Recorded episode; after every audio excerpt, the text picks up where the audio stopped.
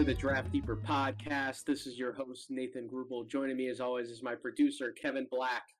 And also joining us on the show today, Draft Twitter's favorite, Mavs Draft, co-host of the Locked On NBA Draft podcast, Richard Stamen. Rich, how you doing today, buddy? Hey, I'm doing pretty good. Thank you guys for having me. It's good to be back. Yes, sir. Second time on the pod. Absolutely love it, my friend. So the reason why I wanted to have you on, I wanted to do at least a few pods here, looking at some of the lottery teams, specifically with someone who is either a big fan of them or who is covering them. You are an Orlando Magic and a Dallas Mavericks guy, obviously, with the name being Mavs Draft. I hope you're a Dallas Mavericks guy, but we were literally just talking and going over it. Other than talking about undrafted free agents for the Mavericks, because they don't have a draft pick, which we'll get into that a little bit, we're really talking about who the Magic would be targeting in the first round, because they do have two lottery picks. So that's what makes them really interesting, and that's why I definitely wanted to talk about them on the podcast. And then I'll visit the Golden State situation a little more in depth at a later point. But let's stick with the Orlando Magic, Rich. So obviously picks number 5 and 8. What would you like to see happen with both of those picks before we get into like specific names? What do you think the Magic's needs are that they can fill with those two picks? Yeah, so I think it starts with just getting the two best players available. I think that's really what the Magic need to look at, without, of course, overlapping some of the current talent in their core. I don't think they want to necessarily get someone like Jonathan Isaac, who is an absolute stalwart on defense, but I think they want and someone who maybe not isn't that strong on offense. Like Jonathan Isaac probably tops out as a 15 points per game guy with great defense. So I don't know if someone like Scottie Barnes is who you want to. You kind of put him in the he's one of the best players available, but does he overlap? So I would go with Kuminga and Bouknight are my two top picks. Okay, so let's actually dive right into those names. And it's really interesting, Rich, you bring up those two guys. I believe those are the two guys that I actually mocked out for the Magic on one of the shows I was on last week. When I'm looking at the Orlando Magic, it doesn't seem clear-cut to me in terms of what they can fill with those specific picks. Like, when you look at the guys who are predicted to be available and guys who would have like a 5 through 12 grade, I don't think there's necessarily a clean fit for many of them. You mentioned Bouknight at number 8. I was actually going to ask you, Rich, he's definitely been a target for the Magic. At least he's being mocked to be a target.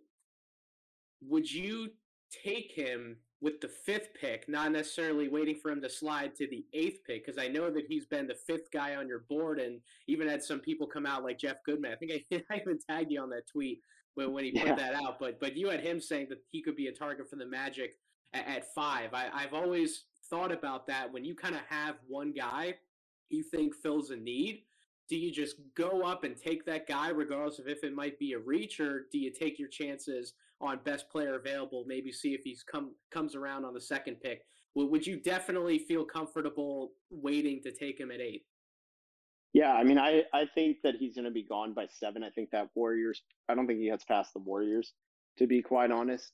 So I have no problem taking him at 5. I also don't know how happy I'd be about passing up on Kuminga at 5, because I have Kuminga at 4. This sounds like a hot take when I say things like this, but I really genuinely am a believer in Jonathan Kuminga, having him 4th. I have him higher than Jalen Green, and nothing really against Green. I have him on the same tier. It's just I think Kuminga's upside as that point forward is just so ridiculously high, and that he has the superstar mold. Even if he only has like a 25, 33% chance of hitting it, you still take the swing at the fences for him. Like, so I would be a little bit worried to not take Kuminga, but I also wouldn't mind taking Bouknight because he's my 5th ranked player, so it aligns perfectly with the board. So my main question about Kuminga regarding going to the Orlando Magic is, obviously, if Jonathan Isaac comes back, he's the power forward, and I don't anticipate him being ready for the start, like right at the start of next season. I don't know if you would have any different thoughts about that, Rich, but Isaac's your starting power forward, and your starting small forward spot. I mean, Chuma Okeke played pretty decently last year, so I feel like if you do draft Kuminga with a top five pick, I think he would have to be a little understanding that he may not be the starter for the Orlando Magic coming into the year, unless you think, since you are valuing him a little higher than some people may, do you think that he'd be a better starting fit with that current core of guys, better than Okeke? Or who would you roll with in that small forward spot if you draft Kuminga? Yeah, I think you don't put him as a day one starter, which is a really weird situation. However, though, you could play him starters minutes because Jonathan Isaac, like you said, I mean, I think he will be back by the start of the season, but he's not going to be playing starter minutes till a few games into the season. You know, like he's not ready for 30 minutes right off the bat, I don't think. So I think there's something to be said for that, where you could make a lineup where Okeke and Kuminga have the same thing. They're very similar players, which I guess kind of rounding this out does make it easier to pass on Kuminga, because if you're all in on Okeke, which the Magic seem to be, but you could roll out a lineup where you have your two guards, Okeke, Kuminga, Isaac, or Carter at the five, where it's very interchangeable with what they have currently at the front court, so it makes it easier to move Kuminga in there. You're not wrong. You made an excellent argument about the minutes, the number of minutes that he can play, not necessarily just being named in that starting lineup. I agree wholeheartedly. The other point that you brought up, Rich, that I wanted to hit on, so this draft has the potential to get a little crazy. And what I mean by that is we likely know that Cade Cunningham's going at number one to the Pistons. I know Jalen Green's being mocked to Houston. The more mocks that pop up from media members who are really well connected to some of these staffs, you see Green's name popping up more and more and more. But I personally, just being able to see who's actually in that front office and who they've brought in specifically to their scouting department, some other draft Twitter contributors who I know are analytics heavy, I'd be shocked if they don't take Mobley. That's the direction that I think they're going to go. Then you get to Cleveland at number 3. Cleveland's been known to do some wild shit. Like, it just is what it is. It's just part of their character. Like, you could talk about the Anthony Bennett pick, but, like, at the time, like, the Dion Waiters pick was a little bit of a head-scratcher. Not everybody necessarily agreed with taking Tristan Thompson as high as they did in a draft as well. So, like, they're known to go a little bit off the board.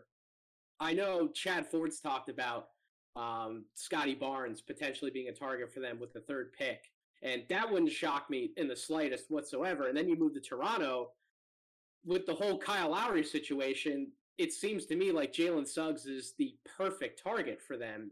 And I really think that that's where he's going to go as well. I don't think Suggs slides. I think that he's one guy that Masai Ujiri is going to respect during the whole draft process. I think that's where they go. So I would have Jalen Green ranked higher. Like, he's in the same tier for me as Cade Cunningham. I know you and I would disagree on that, but if Jalen Green is the guy who's there at 5, so it could be between Jalen Green and Jonathan Kuminga. There's nothing that would entice you to take Jalen Green there, possibly, or even so. Sorry to cut you off. To be clear, I do think that getting Jalen Green at 5 is a better value. I know that kind of completely contradicts everything I've just said about Kuminga being ranked higher. But I think if you look at the Orlando Magic specifically, and really just as at the draft as a whole, like, your main objective when you draft players, is it not to, you know, get the best available talent and try and get the highest upside players? Because if you are, and like having that best chance, Jalen Green does have a higher ceiling, I think, than Kuminga. Again, I know I'm completely contradicting it. And I also think Jalen Green's game is easier to develop. So just to be clear, just to answer that, if the Magic would, if they had to choose between the two, or had somehow the luxury of having Jalen Green, I don't think he falls past 3. I would take that in a heartbeat. So let's say that choice was on the table, and I personally get to fantasize a little bit, because you and I both know how much I love Cole Anthony coming out of the draft last year. I still think that he really proved it this past year. Like, he would have made my all-rookie first team, really for two reasons. I know there was some inconsistency because of the injury, but he hit 2 game winners as a rookie, both very impressive shots. The poise, the composure that he played with all year long, and the fact that we know that he can be a 3-level scorer from that point guard spot, but he also really developed excellent chemistry with his teammates and was becoming a better floor general and a leader from that spot, not necessarily just a scorer. So I really like the development that I saw from year start to year end from him. But then you put somebody like Jalen Green next to him. So now you're talking about the situation that I would like Houston to dip into a little bit, which is Houston has Kevin Porter Jr., right? They have another dynamo at that lead guard spot potentially who can just fill it up, get buckets. And we see time and time again in the playoffs having two shot creators like that at the one and the two spots, the two and the three, basically those guard wing lead shot generators. Those are the guys that are helping win some of these tight playoff games in these high stakes basketball games. So if you have a backcourt, a scoring backcourt like Cole Anthony and Jalen Green, I mean, yeah, you talked about taking the guy with the higher ceiling and the best overall talent. I think Jalen Green would probably be the best fit for that Magic team out of the majority of these guys that we could talk about. Do you agree with that, or do you disagree with that? Yeah, I would agree with it. I mean, again, Jalen Green, and especially on the Magic have just such a weird thing, and it's almost the same thing, though, as the James Bouknight argument that comes up a lot, where it's like you already have Cole Anthony, you already have RJ Hampton, you already have Markelle Fultz. But at this point, like, although I am one of the highest on Cole Anthony, I had him number 5 last year on my board, like, I love him. But you're not attached to anybody outside of maybe Okeke at this point. He's probably the cornerstone, I would say. I mean, I feel like I'm blanking on someone as I say that, but even with Jonathan Isaac, like, he has health issues. So I think you just got to keep getting talent and ignore all the fit as much as possible, as long as there's no overlap in development. That's where you don't want to cross the line. Yeah, I mean, so you paid Isaac, you paid Fultz, but to your point, you're not necessarily as attached to those guys because of their injury histories. It's not necessarily even about their play on the court, because Markelle Fultz probably would have had an incredible breakout year had he not gotten injured. And the same could have been said for Isaac. We all know how good of a defensive player he is, but he could have really made some strides offensively, because we know he's been heavily working on that part of his game.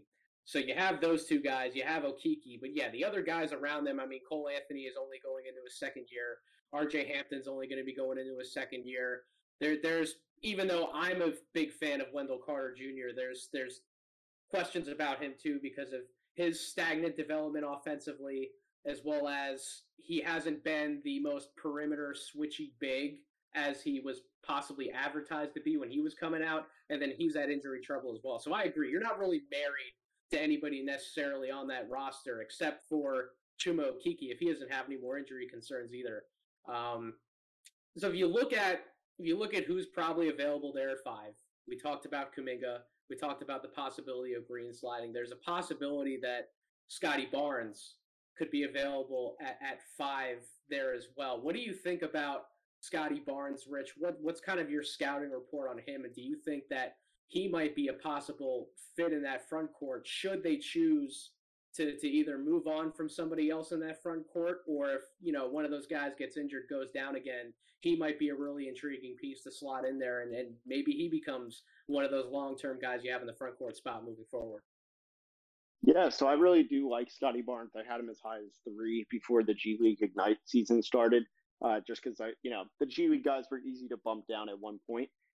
So I really do like Scottie Barnes, really long strides. He's a pretty good slasher because of those long strides. So he can get to the rim very quickly. I think I saw a play the other day where he took one dribble inside, like at the 3-point line, just inside it, and was at the rim within 2 steps. And it's just, he's absurd. It's the honest level of strides and length using in terms of how he uses it. So there's a lot to like. I think that's a really underrated area. People say he's a passing and defender. I think it undersells how good of a slasher he is. He does need to obviously develop his handle and just get better at breaking guys down. But I think that's something that would come with time. But at the end of the day, right now is probably the worst time to be comparing someone to him given his semifinals in the Eastern Conference. But if you got a Ben Simmons type right now who isn't much worse than him, I think the athleticism drop off is noticeable between the two. But if you got that in Orlando, I think that'd actually almost be a dream given how the front office has made a clear emphasis of their identity being defense. Like, that's what they want their mantra to be. And that's what it has been since this new front office took over in 2017. So Scottie Barnes fills that a lot. I mean, a really smart pick and roll partner to bring in and keep developing alongside Cole Anthony, I think would be a very smart move for Orlando if he was there, because that's really the one play type where you want Cole to excel better at. And he was already showing that he was able to develop some of that chemistry with his other teammates playing out of those pick and roll sets. That's why, as much as I wanted to see Vooch go to a contender, I didn't want him to be traded to Chicago. I didn't want him to be involved in a deal like that, because I thought that if he wasn't going to go to a contender, he was developing really good chemistry with Cole Anthony. I think that he helped his growth more than anything, because you saw at the beginning of the season, not a lot of his teammates necessarily trusted him or wanted to pass him the ball back all the time, because they thought that he was just going to immediately go up and shoot it. But Vooch was that one guy who really looked like he took him under his wing and gave him an opportunity to, you know, express himself more offensively, teach him how to play in those pick and roll style sets, and the chemistry that they had together, I think, really showed a playmaking side to Cole that not a lot of people, besides us and a few others who are really high on, of course, thought that he had to his game. What would you say about that in terms of the type of front court partner that Cole needs to better vibe with? What if Scottie Barnes was the pick? Do you think that Cole Anthony could take another leap in his playmaking if he was able to play alongside another intelligent guy like that? Yeah, no, I think it's really well said, and a lot of people outside of Magic fans don't see that, so I appreciate that, first of all. Something I had said last year, I think we might have even talked about this. Like, I can't remember if we talked about Cole too much last year, but something I'd said was the NBA spacing for him was terrible. It was all two-point shooters. It's very hard to thrive in an offense like that. And from day one, you saw that how he used screens, how teams didn't just suffocate on him, and he honestly wasn't used to it. It was kind of noticeable, even in the preseason. It was like, wait, aren't you going to all swarm me? And that is a huge adjustment Cole has made, and I think that really helps him just get to his spots. As he gets better at hitting those pull-up jump shots, having someone like Vucevic who sets those great screens, and on top of that, you have to respect him as both a popper and a roller out in the pick and roll. It makes him just that much more lethal. So if you could get someone around him like that, it's why I really wanted Mobley. If the Magic couldn't get Cade Cunningham, you get that kind of threat to an extent too, depending on how much you buy his shooting. So yeah, I agree. Cole Anthony gets that pull-up shooting down, and you're going to see a big jump from him because of his big man. We're in agreement with that one, 100%, my friend. I think we pretty much hit on who we would target at 5, so then we moved to 8. And I agree with you. I think James Bouknight at this point is probably the right pick for him. He measured out well enough at the Combine. Your co-runner on the Locked On NBA Draft show, Rafael Barlow, tweeted out yesterday that he's really seen some awesome shooting performances in the workouts that he's seen up close with Bouknight over the past week. And I asked him specifically about his catch and shoot mechanics. How comfortable is he shooting from a standstill in some of these workouts that you're seeing? Because that always, to me, was the biggest part of his game offensively that he needed to improve on. Obviously, you can talk about secondary playmaking and playing out of the pick and roll as things that he's going to need to get better at, sure. But I think those are a little further down the road than his first year and a half in the NBA. I don't think he's going to be asked to have a lot of those responsibilities. So if we're talking about from a scoring perspective at that 2 spot, we know how deadly he can be off the ball, doing the smart things with handoffs and cuts to the basket and all of those things. But his standstill shooting, I mean, some of his shooting percentages from outside were pretty questionable at UConn. So that, to me, was always going to be the biggest area of improvement for him. You bring him into that shooting guard spot, Rich. Why don't you just start by giving me your scouting report on Bouknight? I've heard bits and pieces of it when you've talked about it on your show, as well as with Chuck specifically on the Chuck and Darts podcast. Why don't you give me your scouting report on him? For first and foremost, because I know you have him as a top 5 guy. Yeah, so I think it starts with the fact that his mold translates just so smoothly. In years past, you've seen those guys are the guys who come in right away and light defenses up. He's an excellent ball handler, I think, at least great space creator, a little bit late to the game, so could keep getting better there, but that's also kind of a weird narrative. And also great athlete, and I really do trust his instincts and overall basketball IQ, especially on the defensive end more than the offensive end, which is weird for a guy like him who is made off of scoring. But overall, I think I see a three-level score because of that athleticism. I think if once he gets that shot selection a little bit better, I think that really hurt his three-point percentage this year. I think he shot, 32%. So I don't think that's something that's indicative of, who he is as a shooter. I think that was just more about his shot selection than his shooting skill. So I really just buy him as a potential, secondary, tertiary creator for others at least, and then really good primary self-creator on a team. So my comparison for Bouknight, Rich, and I'll ask you for your closest comparison to him or shades of in a second, but my comparison for him all along has been Gary Harris, who ironically is now on the Orlando Magic because of that trade that they did with Denver. And I think if you bring in Bouknight at number 8, number one, him and Cole obviously have chemistry to work together long term from their AAU days. So that's really important. You're getting two teammates back together. They would love playing with each other. So that's a positive right there. But number two, you have somebody like Harris who hasn't been the dynamo on-ball shot creator really in his career that Bouknight has been. But Harris has also been somebody who has had to find different ways to score, similar to how Bouknight's done it at UConn. Gary can be a mentor in terms of how to better approach those situations in the NBA. And I think he can also be a good defensive mentor for him on the perimeter as well. Because I think if Bouknight wants to lock down a starting spot long term, he's going to have to be able to defend better than he did at UConn to some degree. Although I wouldn't call him a poor defender, but I wouldn't call him above average. So what do you think about that comparison, Rich? Who could a comparison be in your eyes for Bouknight? And what do you think about that mentorship as long as Gary Harris is around? Yeah, so I see a little bit more of the offensive upside than Gary Harris, but I'm not mad at it because I also like Gary Harris. So the three names I'd actually written down, four names, excuse me. I never compare guys to all-stars unless they're at the top of the draft, and I hate doing it, but I'm going to do it anyway. So there's two all-stars. I think they were both all-stars this year that there's a lot of shades of, and then two really good scorers that haven't been all-stars / weren't all-stars. So the two all-stars that I have are Zach LaVine and Bradley Beal. I think there's a lot of similarities there. As not a primary creator, I think Bradley Beal's passing is his best case scenario in the playmaking department. Yep.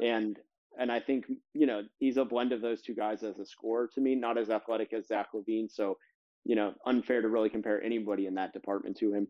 But then the two guys who weren't all-stars or haven't been are Colin Sexton and Monte Ellis. I see a lot of those, if you just blended all four of those players together. Yeah. What was that? I said I love both of those guys. I love both Sexton and Monte Ellis. Yeah, I loved Monte in Dallas. What he did here, he should have been an all-star at least once. So, if you got that, that's the worst name of the four probably. If you got that, that's a damn good player. Yeah, it is. So you mentioned that you think Beal's passing is like a best case scenario for Bouknight. What do you think he really has to improve in the most from a playmaking perspective to really make some of that pop next to somebody like Cole Anthony or even a Markelle Fultz, two guys who would be looked at as primary distributors? How do you think Bouknight gets easily involved in the secondary game, and how would you map out his development in that area? Yeah, so I think he'll naturally get better as a playmaker with NBA spacing and NBA movement and things like that. And then the second thing is just if he improves as a drive and kick guy, you're going to see a lot improve on that front. So that's what I would say are the two things, is just natural improvement and development as a, as NBA spacing playmaker, and then also just as a drive and kick guy. Those are the two things he has to get better at. Are there any other guys who you would look at as potential targets at that number 8 spot? I have one in mind, but I want to get who you might also look at first, because there's still some pretty interesting names on the board, even after the top 7 picks that go out. You imagine that if Golden State keeps their number 7 pick, the popular target for them has been Davion Mitchell this whole time, and I don't necessarily disagree with that, just given where they're at as a team. So let's assume that the guys we've talked about and then Davion Mitchell are off the board. You have Bouknight, you have some other names there. Is there anybody else who you would think of as a potential target for them? Yeah, there's a couple, and then I would say trade back. So the two I would say, and actually I'd say one is a pretty high floor guy. The other's a high ceiling guy of what he does good. And that's Moses Moody is the high floor guy. I would be very intrigued by him. I think the Magic do need to quickly – I know they're not trying to win, but they do need to quickly replace Evan Fournier's shooting. I feel like that's something that hasn't been talked about whatsoever. And then the other one would be swing for the defensive fences. Like I said, you know, this is a team that their front office is trying to create a defensive identity for him. And that would be swing with Usman Garuba. I have him at number 10 on my board. I could justify it.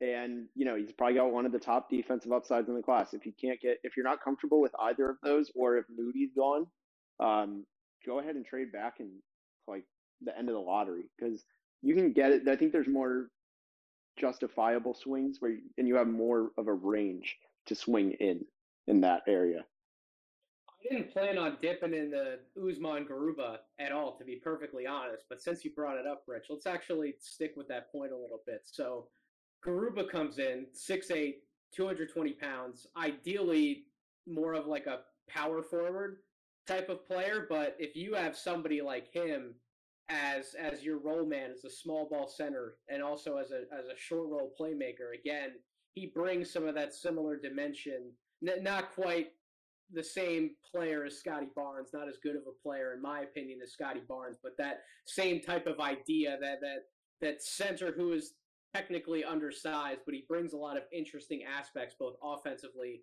and defensively, to the table.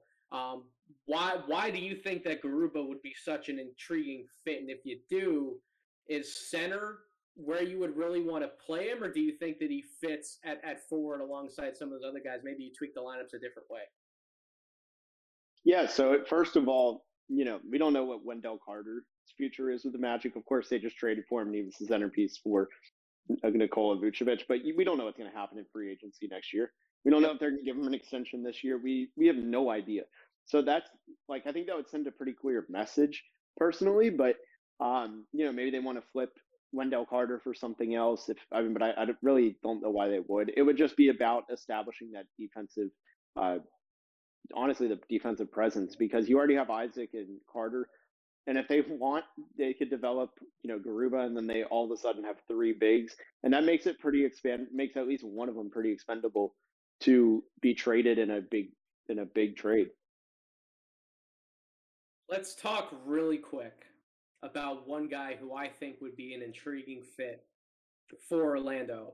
According to Mox, this would be one hell of a swing, but Rich, I'm watching that footage that came out today, that workout footage from Gavoni on Jaden Springer.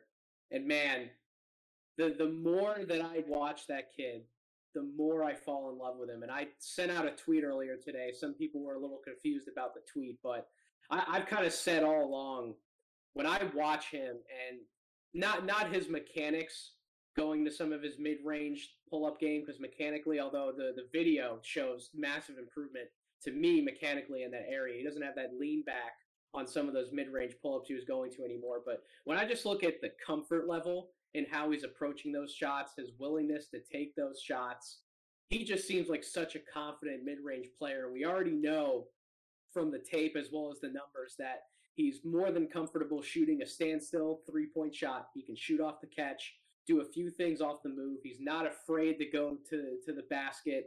Big, powerful, 6'4", 200, 205-pound guard. And defensively, he has no holes in his game to me other than the things that you could ask him to do where he's not big enough. He's a guard. He's going to guard guards. But in terms of his perimeter defense, to me, there's no holes in his game.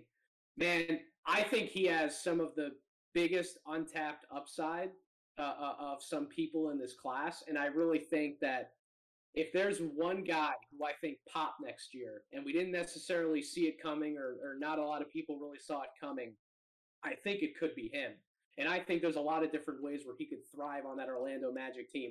What's your evaluation on Springer? How do you feel about him as a player, Rich? And would you like that fit, or would you think it'd be too much of a swing? It's close to too much of a swing, because I to be quite honest, I'm concerned now. I think I've let some smoke get to my head. Which is, I don't understand why he's being mocked in the 20s when I've had him around like 15, 13, 12 around there all year. I'm like, what did I just not see? And now I'm just like, I go back and watch it, and I'm like, I still don't get it. So, like, on one hand, if it, like, just trusting my own judgment, yeah, I'd probably take him there. But knowing what the NBA knows, or, like, not knowing, I guess I should say, it makes me so confused and almost worried. So I'm 50-50. Man, I'm telling you, man, him and Josh Christopher are just like the two guys I keep going back and watching, and I become enthused with them even more. I actually, you can throw Cam Thomas in there. There's so many interesting two guards who can create their own shot, who can be dynamos on or off the ball in this draft class, and obviously Bouknight is in that same discussion as well. There's so many intriguing options for Orlando at 8, but some of these other teams in the back half of the lottery, I can't wait to see where some of these guys go, to be perfectly honest with you. Let's hit on the Mavericks really quick. So they don't have a draft pick, but like every team, they got to send guys on a summer league roster to Vegas. They have to look at guys that bring in the training camp, some undrafted free agent targets.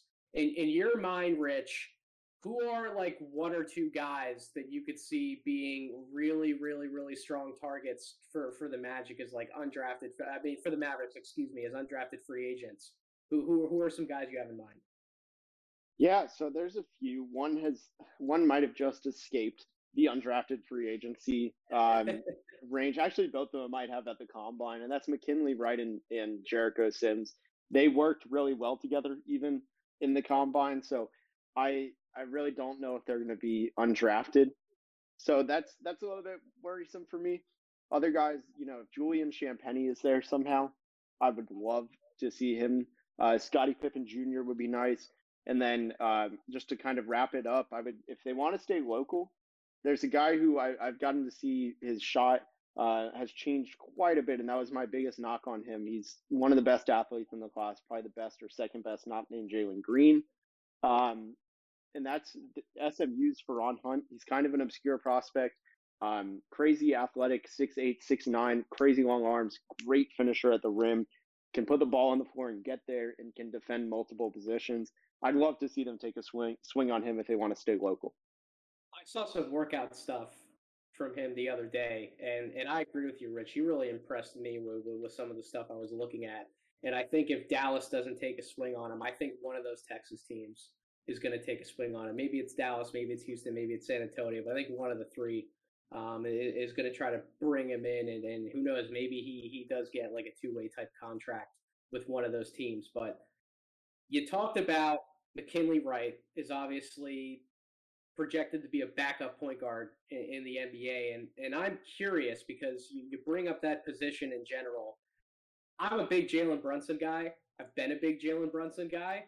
But he got torched in the playoffs by those Clippers players. Like he was played so far off the floor, it's to the point where everybody's asking, like, why isn't Jalen Brunson in the game right now? Like he could be the option to have somebody next to Luka on the floor right now. And you turn to those people and you're like, well, were you watching him just get played off the floor like 5 minutes ago? Like how Carlisle going to go back to him and put him back in the game? So when you talk about targeting somebody potentially like McKinley Wright, do you see Jalen Brunson still as the long-term backup point guard in Dallas, or do you think that maybe exploring a low-risk option like a McKinley Wright could be the eventual answer to that question? Like, no, we need to get somebody else in here. Let's take some low-risk swings. Let's try and maybe find that guy while not expending, you know, too much salary or another draft pick, or whatever the case may be.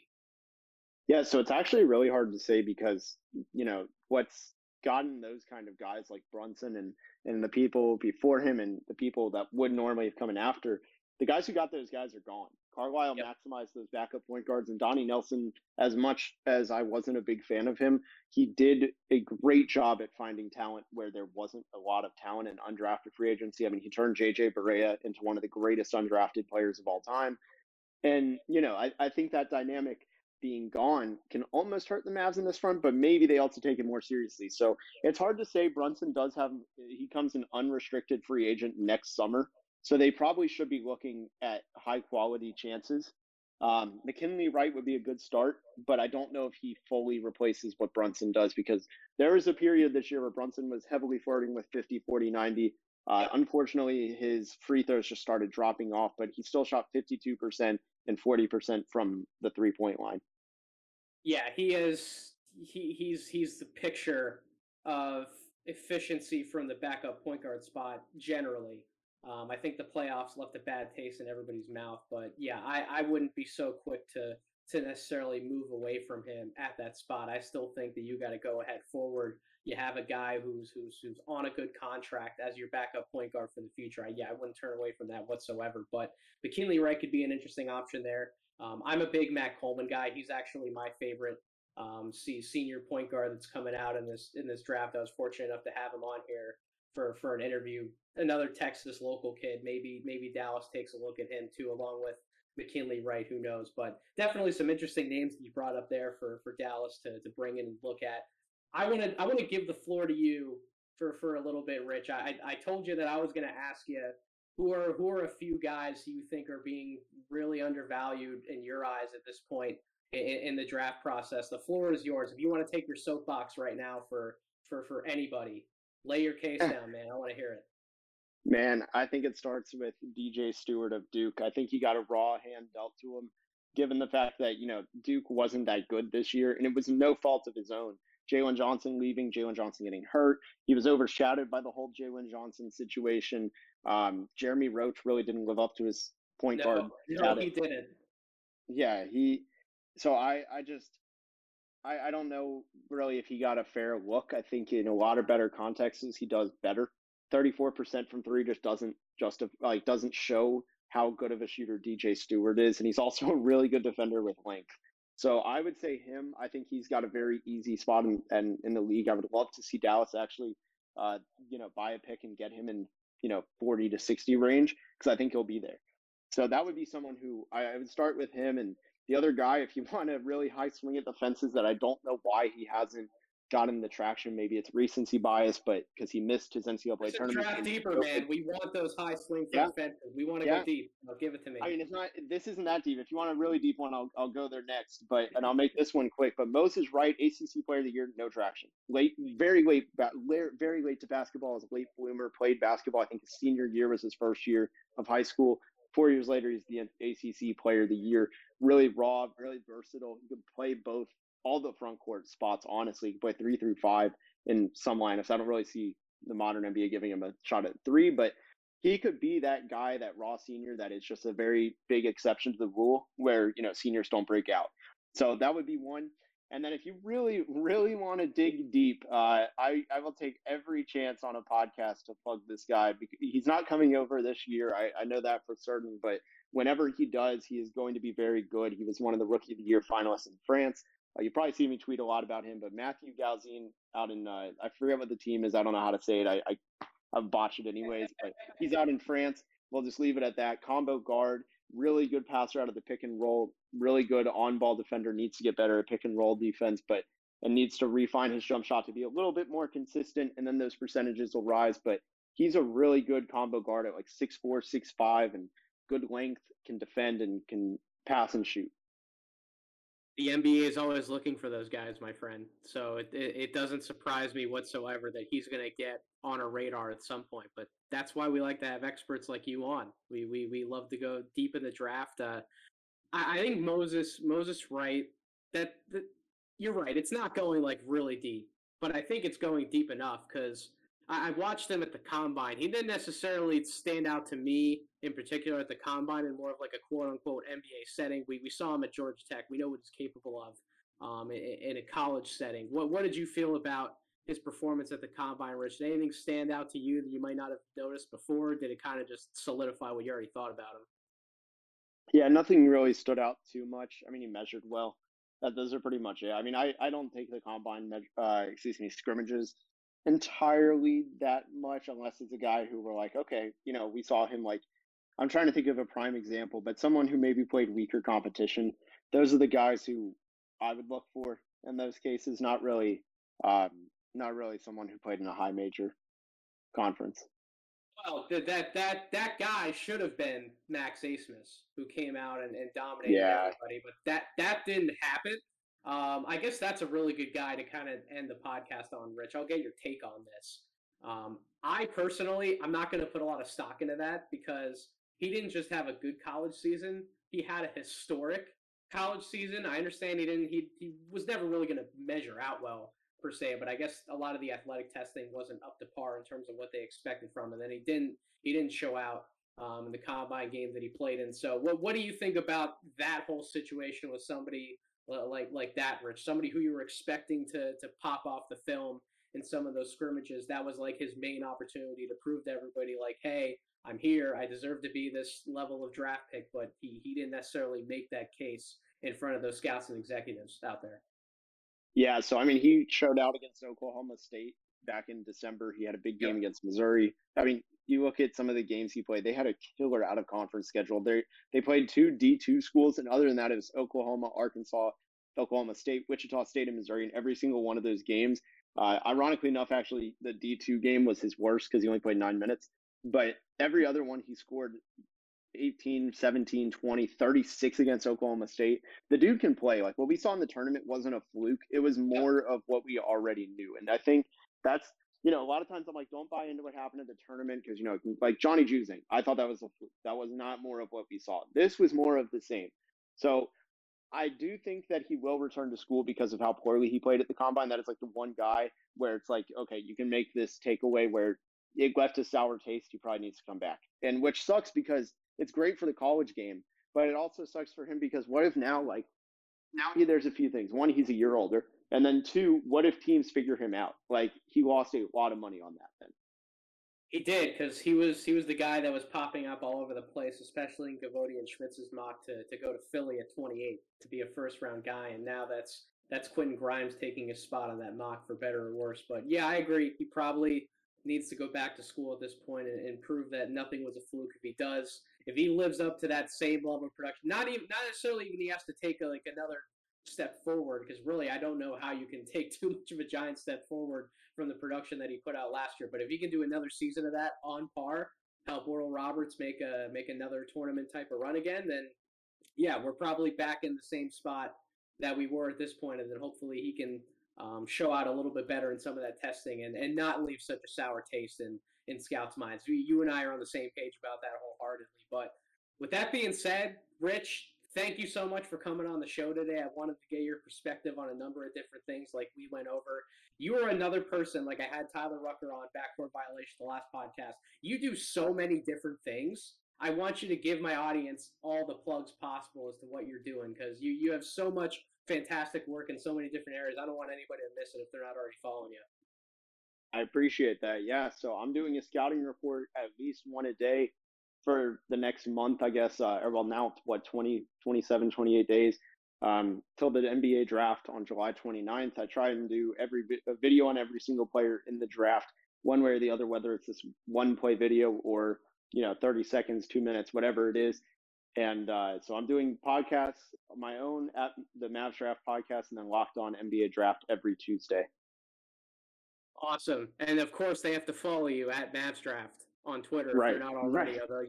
You dwarf me in followers at this point, but anybody who, for whatever reason, isn't following you, they better go follow you. So, Rich, it was a pleasure, man. Thanks for coming on. And as always, to my audience, thank you so much for listening to this episode of the podcast. I wanted to get something else out this week because we're going to take a little bit of time away for the 4th of July holiday, but don't worry, we're going to be coming back stronger than ever because I promised that those Tears podcasts were coming. That's the next segment of podcasts we're going to record. It's going to be me solo in front of a mic, 3 podcasts going over all of my tiers, 102 different players. Holy cow. We're going to live up to the name Draft Deeper over here. We're going to get in some really good discussion. And then from there, I plan on doing a few other podcasts. We'll do our mock drafts with Matt Maurer, NBA draft historian that I've been talking up as well. I hope to get another special guest or two on from there. But again, stay tuned if you aren't already.